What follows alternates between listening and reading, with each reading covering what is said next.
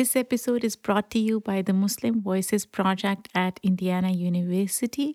The project's mission is to counter Islamophobia by providing a platform for amplifying diverse local, regional, and global Muslim voices and critically dismantling Islamophobic discourse and representation. You can find them online at muslimvoices.indiana.edu and on Twitter at Muslim Voices.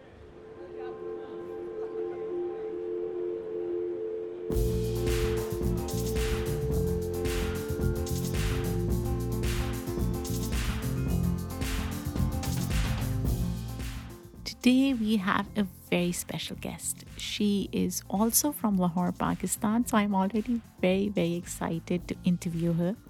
Shazia Sikander is a visual artist who's had major solo exhibitions throughout the world, including the Weatherspoon Art Museum, North Carolina, the Asian Art Museum, San Francisco, the Aga Khan Museum, Toronto, the Asia Society Hong Kong Center, the Guggenheim Museum, the Smithsonian American Art Museum, Washington, D.C., the Museum of Contemporary Art, Tokyo, and the list goes on.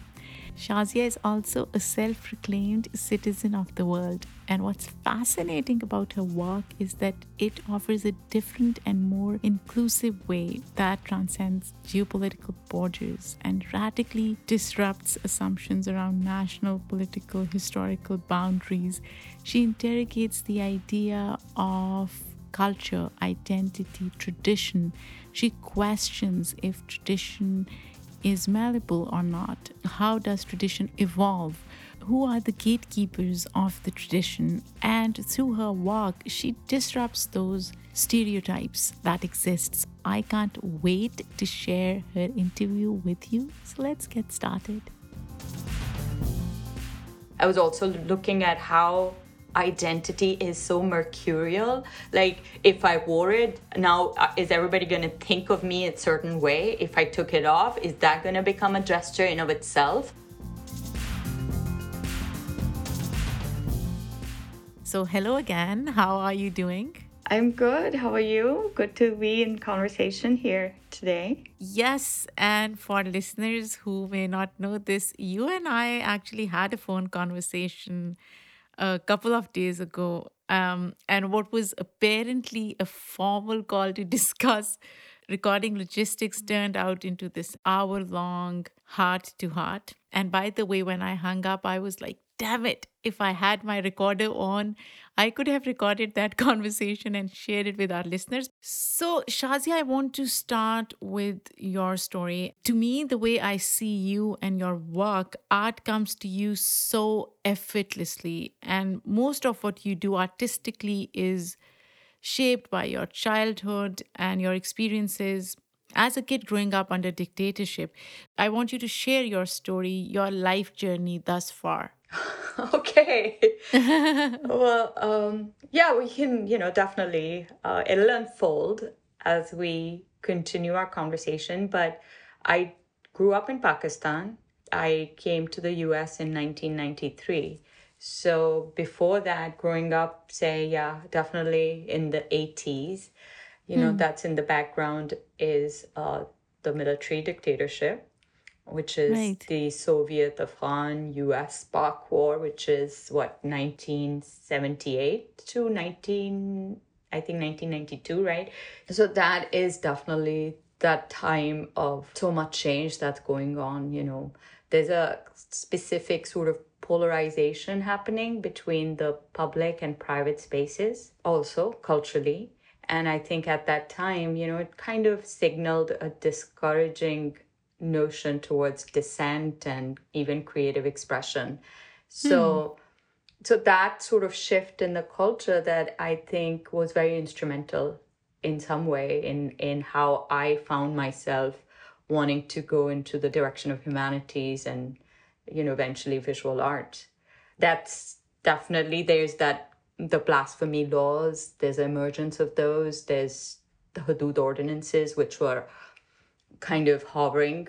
So you do see the shift in human rights and women's rights in, in a broader space. So, what was the environment like at home? What did your parents do? So, the household, you know, grew up in a very multi generational with grandparents, fathers, um, parents, and in one house with uncles, aunts, lots of cousins, so different families. So, we grew up in that sort of household. And also in the 80s, my father also uh, took a job in Somalia. So there was oh. a time when um, exposure to Mogadishu, to going to another Muslim country, especially, you know, Somalia, this is an earlier period before the wars and the famine. In early childhood, you also got a very interesting kind of sense and juxtapositioning of the range in, in Muslim experiences. So that's also, and especially exposure to Africa. So that for me is kind of um, was very instrumental also in in how I was understanding how language shifts, language hmm. around identity and culture, and and how to see things from multiple perspectives. But within the household, yes, it was um, you know it was uh, it was a very interesting mix of you may call it the spiritual secular Muslimness. Huh. And there, I think I, I I was always very close to to my grandparents also, and you know there was always a respect for listening and speaking your mind and an encouragement towards um, uh, sharing, uh, communicating. So uh, so I always felt that I I was uh, supported in my desire and attempt to sort of as I grew as a as a younger child to be able to participate in conversations. When did you know you were interested in art? Because in a lot of Pakistani households, and I don't want to stereotype or generalize, but there is this expectation of certain professions. Um, for girls, especially, it's like, you know, you become a doctor. That's the prevalent narrative that we hear. But you were interested in something different. When were you able to verbalize that? And what was your parents' reaction? I was good at drawing, I think, from a ch- early childhood. Cause, uh, but I was actually quite a good student. So I was good at a lot of things, very much a studious kid. And um, and art came uh, much later for me as a clear picture of like, this is the direction I'm going to uh, engage with. But, you know, mm. um, earlier um, in school, high school, I was just I knew that I was good uh, with the facility of drawing and be able to also communicate through the language of drawing. But it mm. was never something that was like, oh, this is a direction that I'm going to pursue professionally it was um, it, it was just one of the many things that were part of uh, the learning experience. It's later, I think, uh, when I was at the Kinnaird College for Women hmm. and studying language and even uh, mathematics and you know economics and at that time i think i got interested that i uh, i was curious about the national college of art I was gravitating towards it. Huh. There are a couple of, I think, a couple of experiences. One would be uh, Women Action Forum was very much uh, active at that time, and some of the founding members. I was engaged with uh, the late artist Lala Rukh and mm. uh, did an internship or worked with their office, uh, which was mostly, I think, the publication part of it, it was under the name Simorgh Foundation. I remember working with Simorgh Foundation being um, uh, definitely being encouraged by Lala Rukh to uh, to sort of look at the National College of Arts. And you know, at that time when you think that these are the crossroads that you're you're learning how women's rights issues as well as what is community, what is hmm. art, mm. how art starts to intersect in those zones. There's these kind of things that start to create a momentum where one is wanting to go in the direction where, you know, where you're going to explore expression. You're going to hmm. like uh, question the shifts in culture and how do you participate. So, so language of art seemed much more natural to me. And then how did you end up in the US? Yeah, so Kinnaird, of course, was a normal place for a lot of women to go. It's a college for women. And I think over there, I was a little bit bored. I was a little bit like, everybody seems to be waiting for this, you know, kind of a phase of like marriage. And there's this, uns- it's a very, it was a very cultural thing, at least in my generation. And I, so to go to the National College of Art at that time was quite radical it wasn't something that you know that was being encouraged. It's definitely not how it is now in recent years. So i did mm. have to fight for that within my family. And i think to make them understand that first of all a career in the arts wasn't really about just a career. It was more like i wanted to like understand and explore and participate in a broader conversation. So initially it was like okay if you study architecture i think that was more relatable to mm. at least parents. And so it was a slow process right? So finally when i'm there and then while at nca for four or even more years um, i gravitated in the direction of tradition.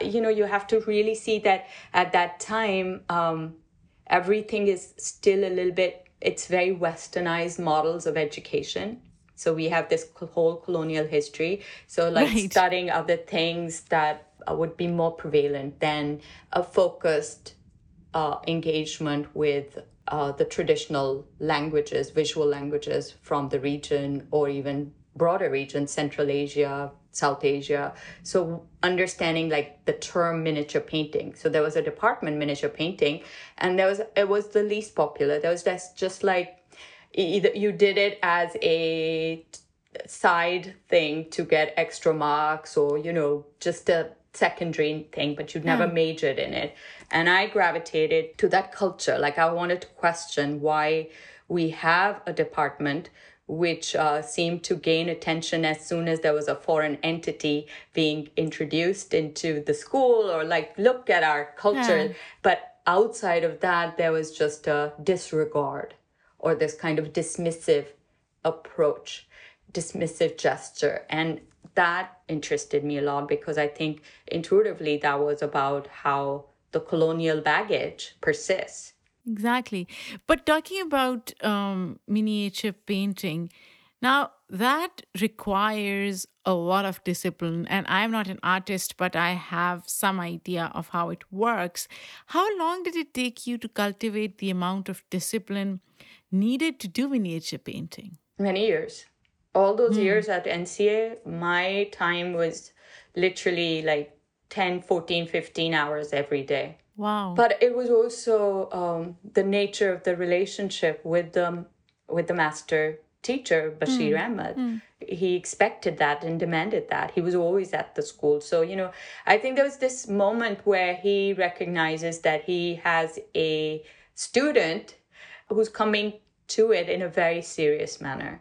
And I hmm. was also aware that at that time there was very little interest in other in my peers in studying miniature painting and dedicating uh, to its language as a as a major subject, right? So there's this kind of uh, th- this shift that's that happens where I take on miniature painting and he mm. is available to cultivate that dynamic and uh, based on that there's like a four or five years of working and um, you know learning the techniques and all it was just the nature of the game i was equally interested in analyzing it as like acquiring language and what it meant to uh, further that language how to speak back in that language so it, it was never kind of a.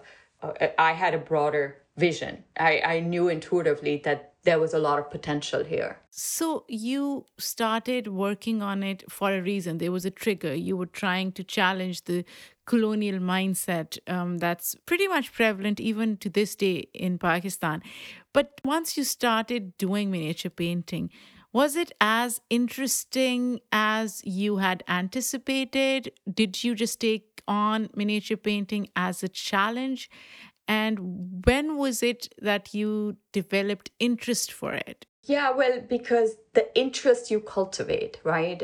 My hmm. reasoning to go into the art school was very clear. Like, I knew that for me, art was not just about a hobby. or Right. it, it had for me art was really about change it had the potential for change it was always about um, how to think outside of the hmm. box how to come up with creative solutions it was about yeah about you know how ideas are generated and then the fruition towards an idea like how do you that type of thinking is creative thinking so for me art was really about problem solving through creative thinking So, what was the problem you were trying to solve through miniature painting? Yes. So, so the problem itself, I think, was what we understood as tradition. Because I think at that time, everything around me was dictating that tradition was bad and inferior. And an artist Right. had to be modern to be avant garde. So, so you know when you when you think of that and you think okay miniature painting is pre-colonial history you know was um, like its history how it's being consumed and shared and talked about was also coming from a very um, orientalist colonial perspective. Hmm. So then if you want to understand the broader practice you had to think about the english colonial era the dispersion the revival of the arts you know within the institution itself. So hmm. in that sense the identity of pakistani art was very much in flux if you think of it like that then you know immediately you start recognizing that there's a sort of a deep stigma in how we understand and identify with tradition And that's so true for other aspects of tradition as well. When we look at language, I feel like even when I was growing up, and I'm sure it's true for you, the idea of being fluent in Urdu was in a way stigmatized. Yeah, unfortunately, these are such deep rooted aspects of, I guess, a colonial baggage too. Things have not been, you know, rooted out and challenged and readdressed. I recall uh, in high school, and I went to the convent to the convent of Jesus and Mary. So of course, you know that for your audience that doesn't understand, there's a in northern India in Pakistan, there's there's a whole history of the colonial schooling education too. So going to a Catholic school doesn't necessarily mean that you had to be Catholic or you're non-Muslim. That history of like private schooling via Catholic schools versus very few you know government schools that were around at that time. If your education is going through those channels then uh, you were aware because at i think around grade 7 or 8 you would either go into matriculation where the board of education is local right? And then or you would go into o levels or a levels or Cambridge, whatever it was, senior Cambridge, right? So then right there is uh, that that kind of you, the shift would happen, right? Who was the focus would be on English schooling. So that had that probably hasn't been dismantled. Obviously, there's more choices by now and more schools that have come into play, but those choices were very limited. So the pressure, I don't speak good Punjabi at all. And my mother is Punjabi speaking. And I wondered always like why we shied away. Why wasn't, you know, the language cultivated better? Even Urdu, you know, hmm. the highbrow Urdu, understanding Urdu poetry. I I need assistance with that. Yeah, no, and I think it was just frowned upon. And that is the irony of it all, right? It's a local language that we should all take pride in, but people in Pakistan don't take pride in it. And we are seeing a continuous erasure of our languages because of that, because there is no effort being put and there isn't a way to cultivate those languages and make them more palatable to the general population, I guess.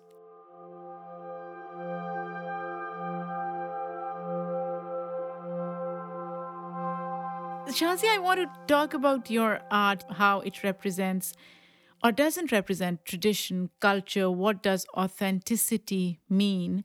Now, in your words, your work stands in opposition to the idea of homogeneous and authentic national cultures. In fact, you ask instead that we understand these terms like tradition or culture and identity as unstable, abstract, and constantly evolving. In your opinion, what are some of the problematic outcomes of holding on to uniformity or that homogeneous idea of tradition and culture? Culture, if anything, culture is unstable. It's mm. all about change. And also, it's such in, in cyclical notions, right? So, mm. uh, how, for me, um, like just bringing it, you know, let's bring it back to looking at miniature painting, for example. Right. Let's explain that to your audience. Like, a lot of people don't necessarily actually understand what that term is and right that the term itself is you know is is problematic because it hmm. comes from the legacy of colonialism so even as early as 1600s you know the there were encounters with the european merchant scholars that were in um, south asia so the encounters that they had with the visual traditions during that era. And then they start calling the manuscript painting traditions as miniatures is also because they were visually similar to their traditions. So that mm. term that gets placed in miniatures is a very colonial term. I didn't know that. and now there has begun a move that's kind of to move away from the term as, you know, as those fields are being decolonized too. So in the background, now imagine that there are collectors in hmm. recent mm. decades, particularly, that mm. have continued to cut out and kind of disperse these paintings all over the world for profit. So mm. when you think of miniature painting, it is really a very truncated history of the canon, of hmm. visual traditions from Central and South Asia. So now imagine that a book of Kells or, you know, any gospel medieval Western manuscript, would it ever be ripped out one by one, their pages? Nobody would dare. Nobody has done that. And yet mm-hmm. the traditions of, of such manuscript traditions from uh, visual, actual illuminated manuscripts, books, etc., from India, Persia, Turkey, they have been ripped apart. And the genre itself is about destruction. It is about looting, plundering, and mm. how you cannot disassociate that with its history and context. So, in that sense, that's what has always been uh, also a very core idea that I'm interested in pursuing. So, I think of myself very much as a you know as as somebody who's like a detective because i'm looking mm. at art and now where is most of it most of it sits in Western museums' storages. So, right. you know, there's a huge amount of art at, at the British Museum, at the British Library, at the Met, and many, many institutions in the West. And then, or in private collections perhaps many that have yet to be published. When so much of that is not necessarily available, the archives are not necessarily accessible to people. So, how do you really come to terms and understand what that visual history is that that we are saying is, you know, part of our heritage? That is what intrigues me is that so much of it unless it comes uh, becomes visible through exhibitions you don't necessarily know what some of the visual works are. And even if it does appear in exhibitions, if the exhibitions are always happening in the Western institutions, how much of that actually uh, you can get to see? So, growing up in Pakistan, learning miniature painting was mm. you never saw the actual work. Your relationship with quote unquote your own tradition was being cast through a facsimile. Why do you think we are not seeing more of it in places like Pakistan? Well, it is also it's a direct legacy of colonial histories. It's been dispersed, it's been taken away, you know, it's been looted or whatever. It's not it doesn't exist in the region. And also, Pakistan, we're talking about the historical documents, historical archives.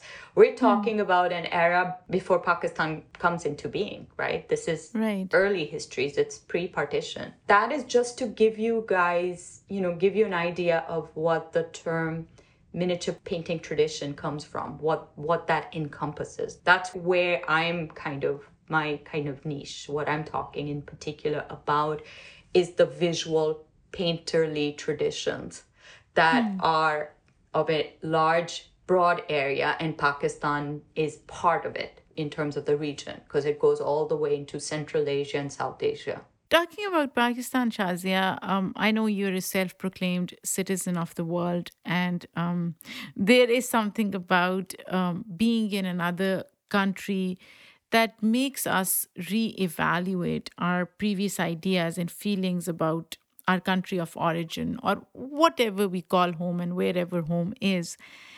Has your, um, you know, move to the US or have your travels shifted your perspective on Pakistan and Pakistani culture? How do you view it? And again, I want to talk about this in the context of authenticity, because sometimes I feel like as immigrants, um, when we leave our country of origin, by definition, people who are left behind see us or view us as less authentic. However, when we have kids and offspring in another country, we somehow see them less authentic. So, in a way, all of us are trying to be gatekeepers of authenticity, right? It's a, you know, it's a very vague term for hmm. kind that can be used or abused for something. I, for me, um, when as an artist making art, you are in dialogue with the artistic community with the community. So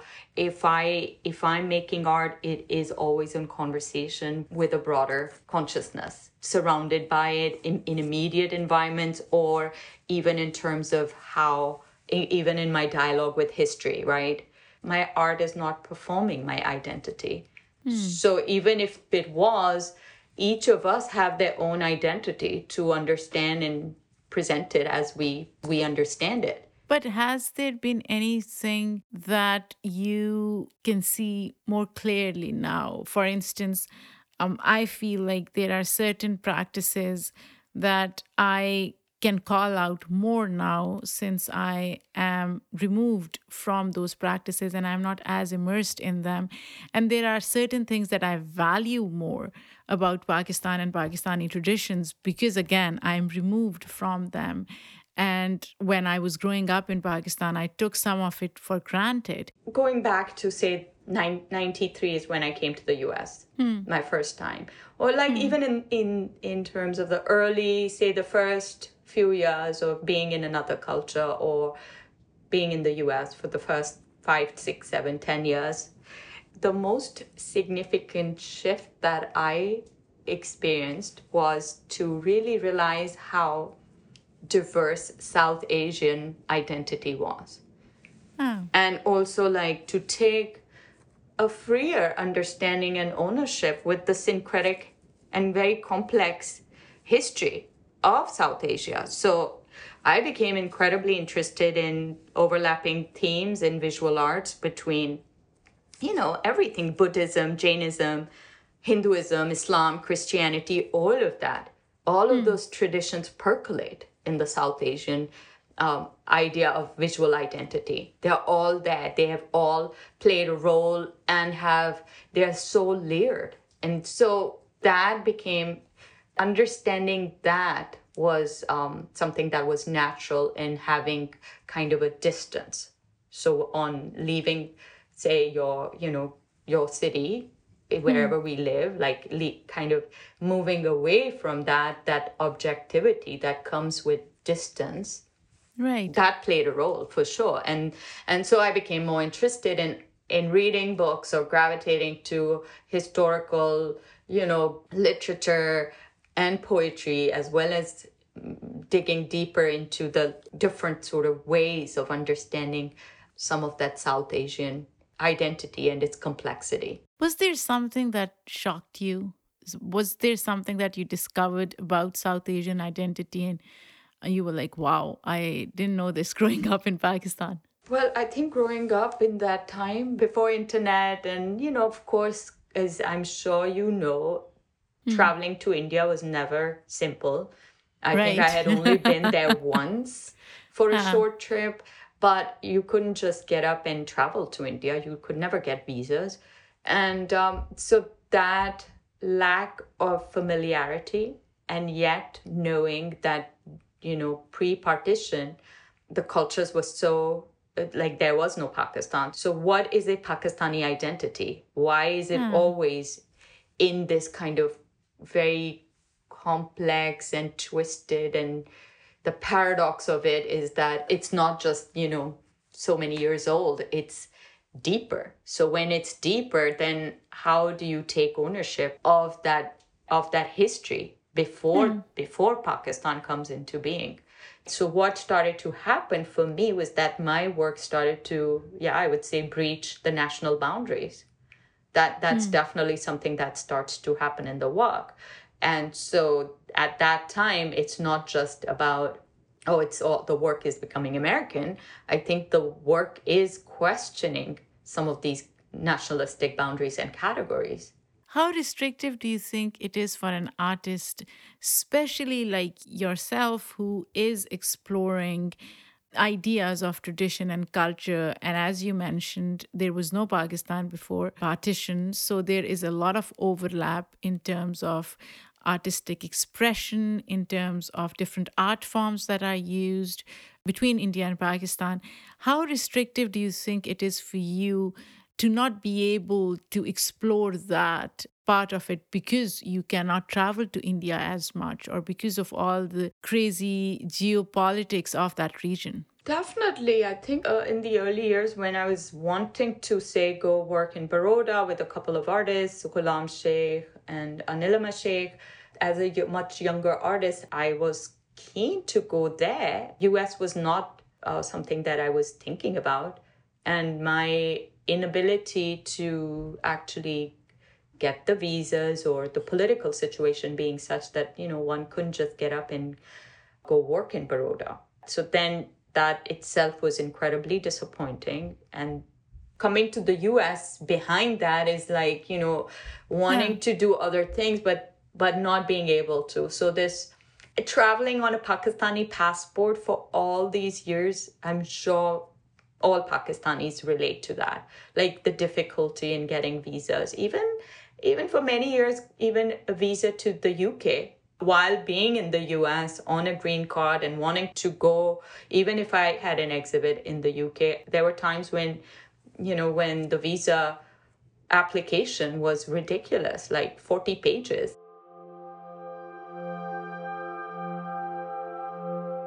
This episode is presented by Away Travel. Quite simply, Away makes everything you need for trip away. It's a perfect suitcase for somebody like me who travels long distance and wants to stay connected on the go. My favorite color, blush. Away started with the perfect suitcase, then built from there, creating a range of travel standards developed from the travel stories of friends and seatmates. The pieces aren't smart, they are thoughtful, with features that solve real travel problems. Your away suitcase will be with you for life.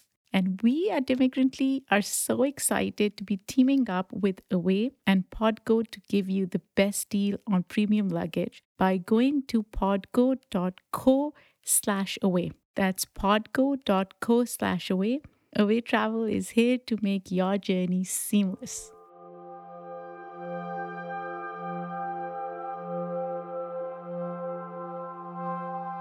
I want to go back to your decision to come to the US because I think we were going to talk about that and then we pivoted to something else.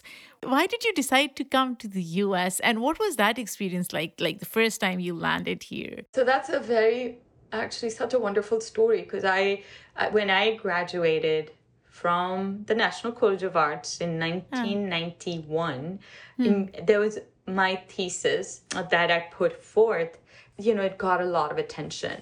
It argued that that the craft-based engagement with miniature painting and you could insert experimentation with that like it argued for it and questioned the prejudices we collectively had towards that and it encouraged a lot of students to join in and mm. all of a sudden there was a huge group of people wanting to study miniature painting. So uh, I was asked to come and teach. I, I was really young, and many of the students were just a year or two younger to me. and you know it was exciting but at the same time the politics of academia are harsh and i knew that either i would have to just learn to deal with that and put all my time and energy into that or i still needed to grow as an artist so i think at that time i was wanting to look for support or you know financial aid or scholarships to go study further. And I started to look where I would like to go. So I wanted to go to Baroda, but I couldn't. You know, most faculty, not most, but several faculty has gone to London. So of course, then several colleges of London would come up, like Slade or RCA, or at that time, I think those two. And then I remember applying, getting into Slade, not not having the financial um, means because Yeah. then at that time, I wrote to the Pakistani ambassador to the US, uh, uh, Abida Hussain, and um, uh, that they should support our art or uh, art. Right. Uh, it would be good for diplomacy also, right? So like.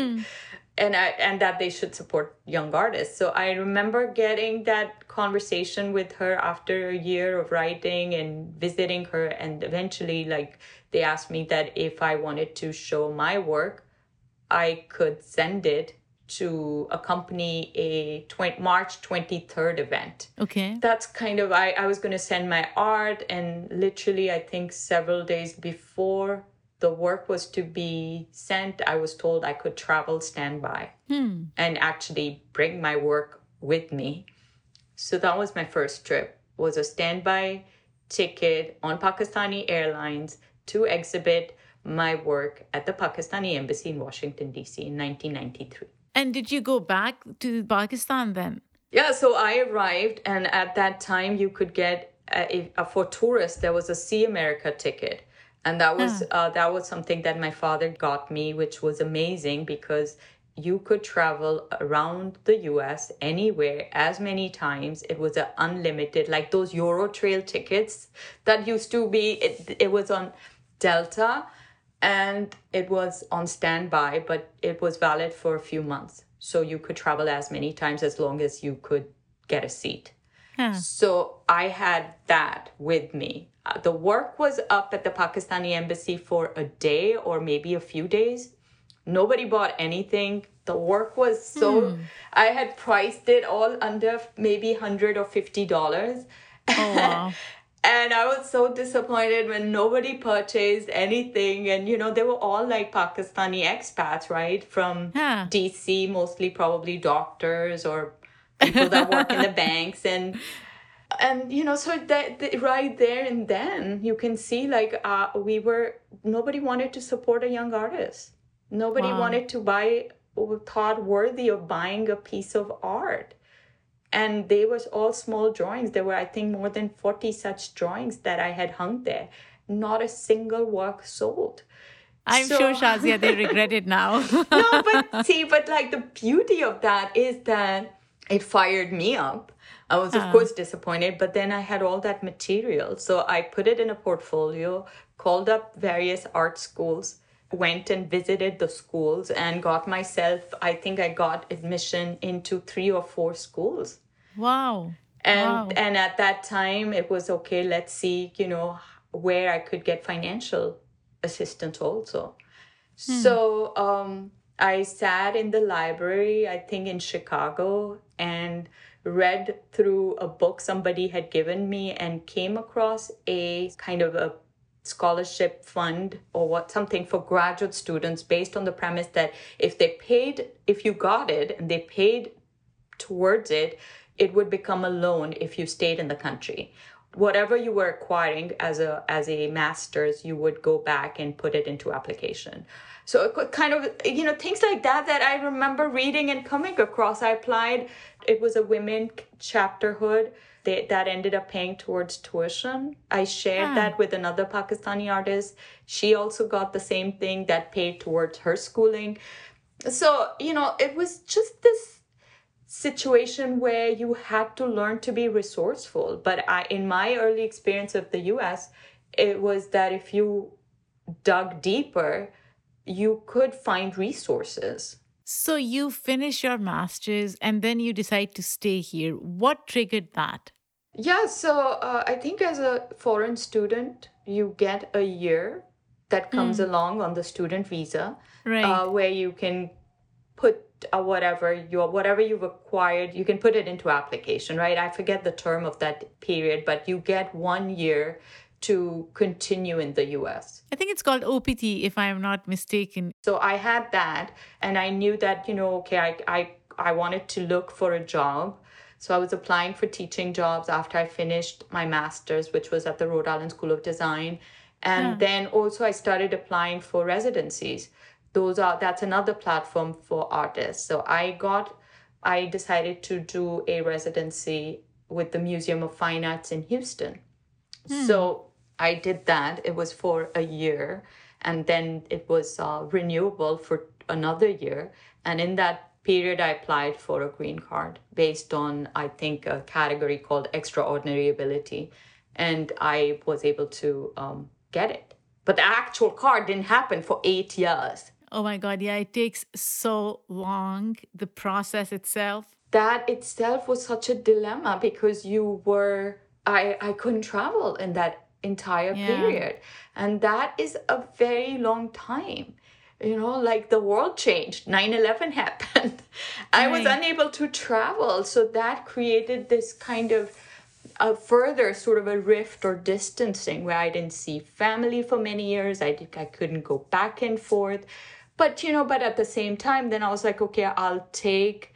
I I, I just took that time and started to you know uh, make work and delve deeper and. um I was uh, yeah in '97 I think got, I got into the Whitney Biennial, I got into some other shows in New York, so I decided to take that plunge and move there rather than go in the direction of teaching because I had a job that I had applied to and that I had gotten, which was at the University of Texas Austin. How was the teaching experience? Did you teach at all? I have taught here and there, but never full time. Did you enjoy it? Yeah, I was teaching at uh, Brooklyn College as well as Columbia.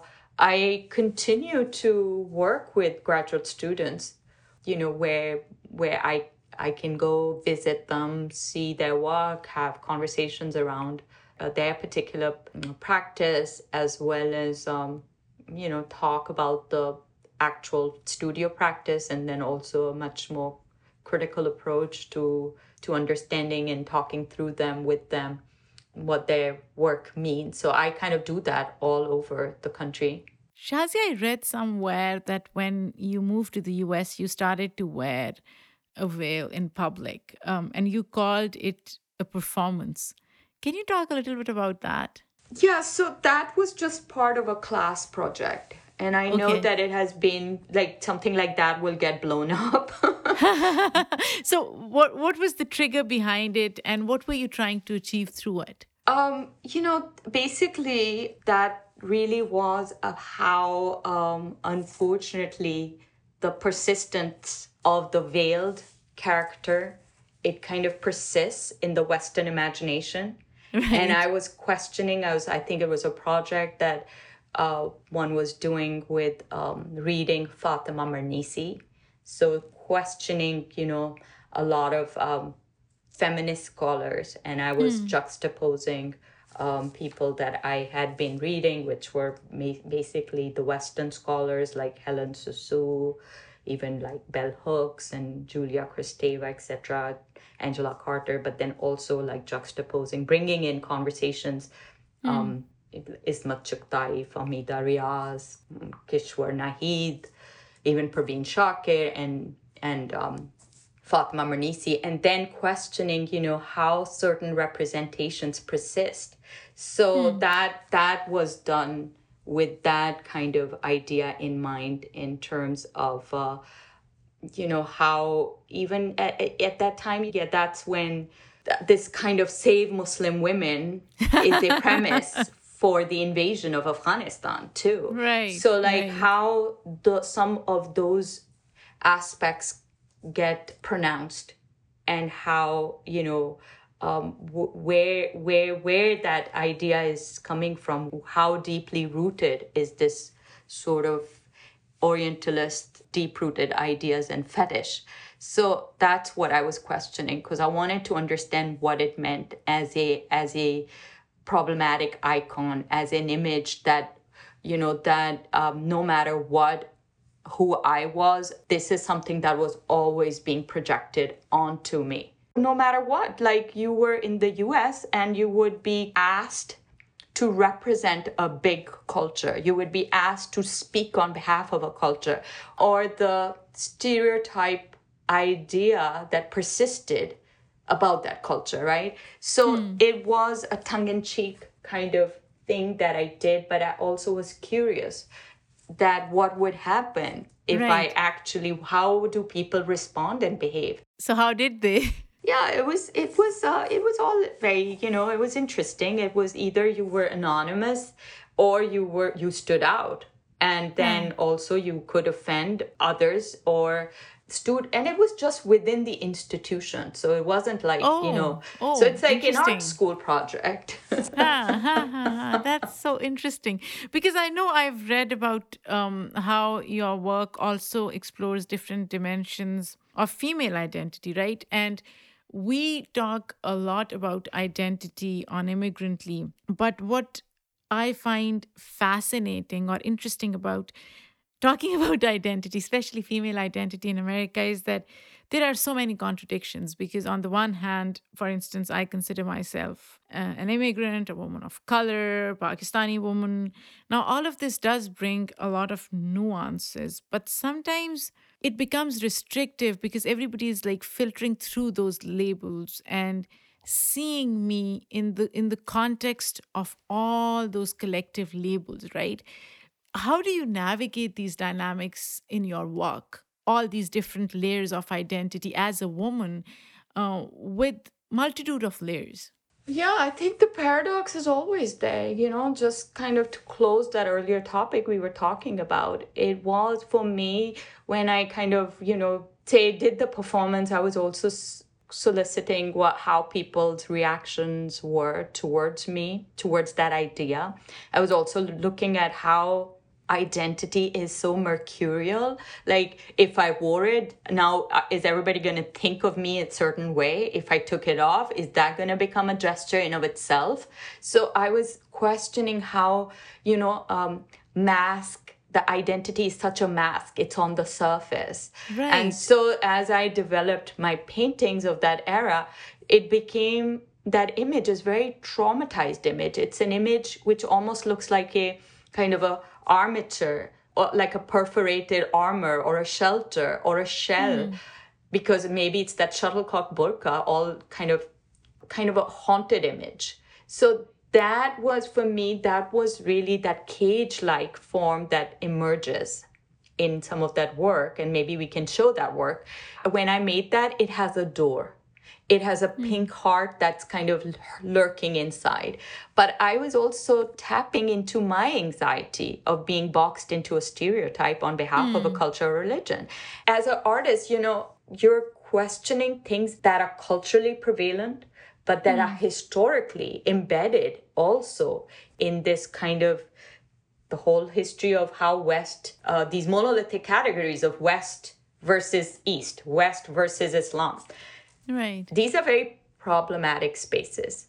And then also in terms of being a person of color or who's seen as the immigrant, hmm. who's hmm. seen. So when you think of like who's the other, who's the outsider, what is Asian, what is oppressive, what is free, like these types of di- dichotomies that start to kind of linger in that language, especially in, in the US in terms of who belongs with us and who's the outsider.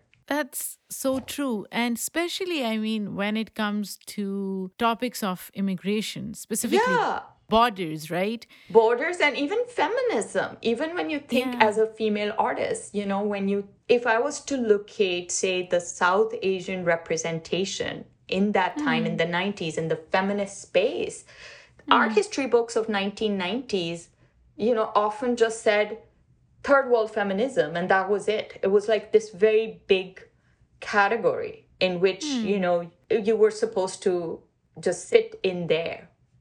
It, that types of say what do you call it? Like the blind spots of white mm. feminism. Those exclusions that had that yeah. were very prevalent you know so that then you have to intellectually um, diversify the space too not just racially yeah and we see that now there are more I guess, palatable labels. I don't call myself a feminist. I call myself an intersectional feminist because my experiences as a feminist are not the same as white feminists' experiences. And that's the reality that we all have to reconcile with um, because it adds a, a different layer of nuance and identity that people who are like women who are white and identify as feminists may not be able to relate to. Shazia, in your work, I see that most of your artistry is impacted by environmental context. And we've talked about it. You've experimented with it you have basically taken different forms, um, dismantled and rebuilt them. What kind of creative process do you go through or you find yourself when it comes to responding to certain environmental contexts? Because sometimes what you're capturing as an artist, um, something that you're creating may be beautiful, but it's based on something traumatic or something horrific, right?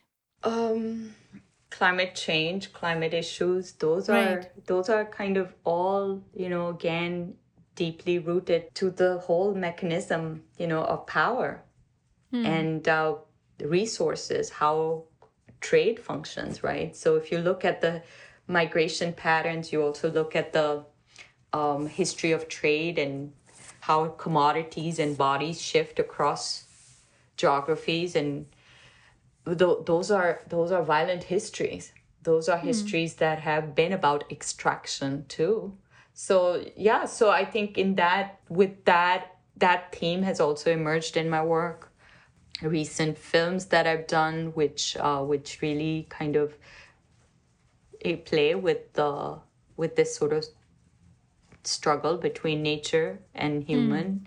and also the the dynamics how you know death plays a role in uh, so many genres like revolutionary poetry, the kind of language of of uh, the language of the garden or the revolution, uh, the the garden as the, the chaman, right? Right. That idea, what it means in terms of the this kind of dance of metamorphosis humans participation in nature so there's a there's there's a whole kind of animation process that i've done which plays with this idea of how human exists in the world and mm. um, and then there are more paintings where literally you know i'm looking at uh, as the symbols of extraction and over there i'm looking at the history of oil mm. there's um there's a series called the christmas trees where literally the oil rigs were called christmas trees when mm. i was hmm. doing research they were in from british petroleum magazines uh, from 1960s in in the uae in Oman, in you know, in that region, oil rigs are first called Christmas trees. So when I came across those photographs, I was um, I didn't know that that was the term, and they didn't look like trees. They were just like rigs, you know. So I kind of was like, okay, I'm gonna question that. Is it this very ingenious English wit on the gift bearing capacity of the oil rigs or what? So I did a whole series which. Uh, there are, there's a series called Oil and Poppies where they also kind of the oil rigs that have been made into Christmas trees exist also in conversation with the opium flower, but oh. it's sort of a a kind of a it alludes to the opium industry in Afghanistan and the long term U.S. intervention and conflict there. So, mm. you know, then there's another one. Um, there's a series called Flared, which again was uh, on the climate crisis, the endless wildfires that were in California hmm. and other parts, you know, um, like uh, in Australia also. So there's a whole uh, series around that too. So so it was about you know what the images, the symbols of extraction. How do you counter that with uh, with what is then the counter to that? What is abundance, and is that human imagination? Is it literature, the art? Right. So with COVID, I believe things have changed. But are there any upcoming exhibitions that people can look forward to or go and see in person, or is everything online still? No, I think uh, it's a, a lot of of the work is online um, in general. I think in the art world, but shows are happening. I recently had an exhibition in New York that was uh, in November, December, and the next one is uh, going to open in June at the Morgan uh, Library Museum in Manhattan. That is a, actually a retrospective of my work. So you will be able to see that in person. It'll be uh, up for several months. And then that work travels to uh, the Rhode Island School of Design's museum and then to the Museum of Fine Arts in Houston. So it sort of follows my trajectory.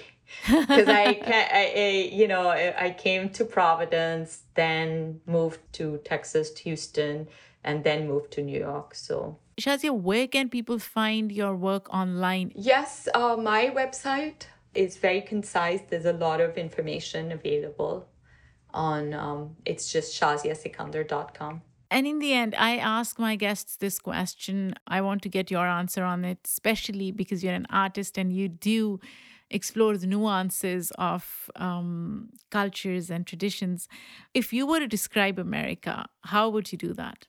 Well, for me, I think America is really a, a place which is constantly shifting and changing and morphing, and it's a shapeshifter. And I, I kind of, in that way, I, I think of it as a another protagonist in the work, and um, that's how I, for me, it's a place where, you know, there's always this language, geography, identity, borders. They are constantly in flux. If you were to create some kind of a painting or an art form out of this, like idea of how you see America, what do you think it would look like? Well, I did make a painting. Oh, I you think did? It, yes. it is about American imperial history, about American capital, Ah. and also its interface with Islamic countries. Wow. And you can look it up. It's on my, it will be on display also at the Morgan Museum, but it was actually done for a New York Times magazine in 1999, where they invited artists to imagine what would be kind of the big issue in the millennium.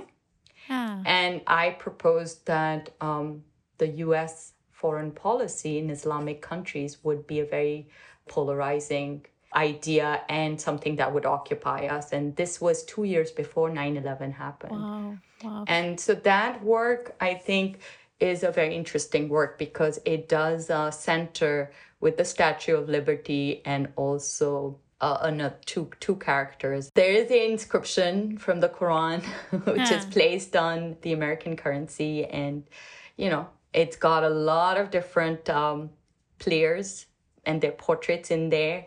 So it's sort of the shifting global alliances over the years, over the last several years between Muslim leaders and the American empire. Yeah, it's about war, coalitions, sanctions, debts, human rights, um, mili- military muscle, all of that. and so I would say that, you know, I've done a piece like that. And I don't think we have changed that much. That's what I was going to ask you. Would you create a different piece now that it's been 20 years? But it seems like what you're describing hasn't like Yeah, it's called um yeah, so so yeah, so you know, again, I think of course over there, I think one thing that that is very interesting is that in that painting, when it's done, Iraq, you know, Saddam Hussein is our friend, not a foe. oh So you can see how that happens, how, you know, the the alternating notion of friend and foe. that's so fascinating, Shazi. I can't wait to see that painting. Yes, it's online. You can. Ah. It was reviewed also in Hyperallergic um, Ah. for in a recent exhibition, which was at the Asia Society. So you can, if you typed it in, it will show up. It's called "The Many Faces of Islam." Oh, interesting. Thank you so much, Shazia. This was so good. Thank you for taking the time out. I know you're busy and you're a great artist, and I can't wait to check your exhibition in June and this particular painting now. Well, thank you so much for inviting me, Saadia, to this platform. I really appreciate it. And I look forward to, you know, to the summer, to being able to show you uh, the work in person.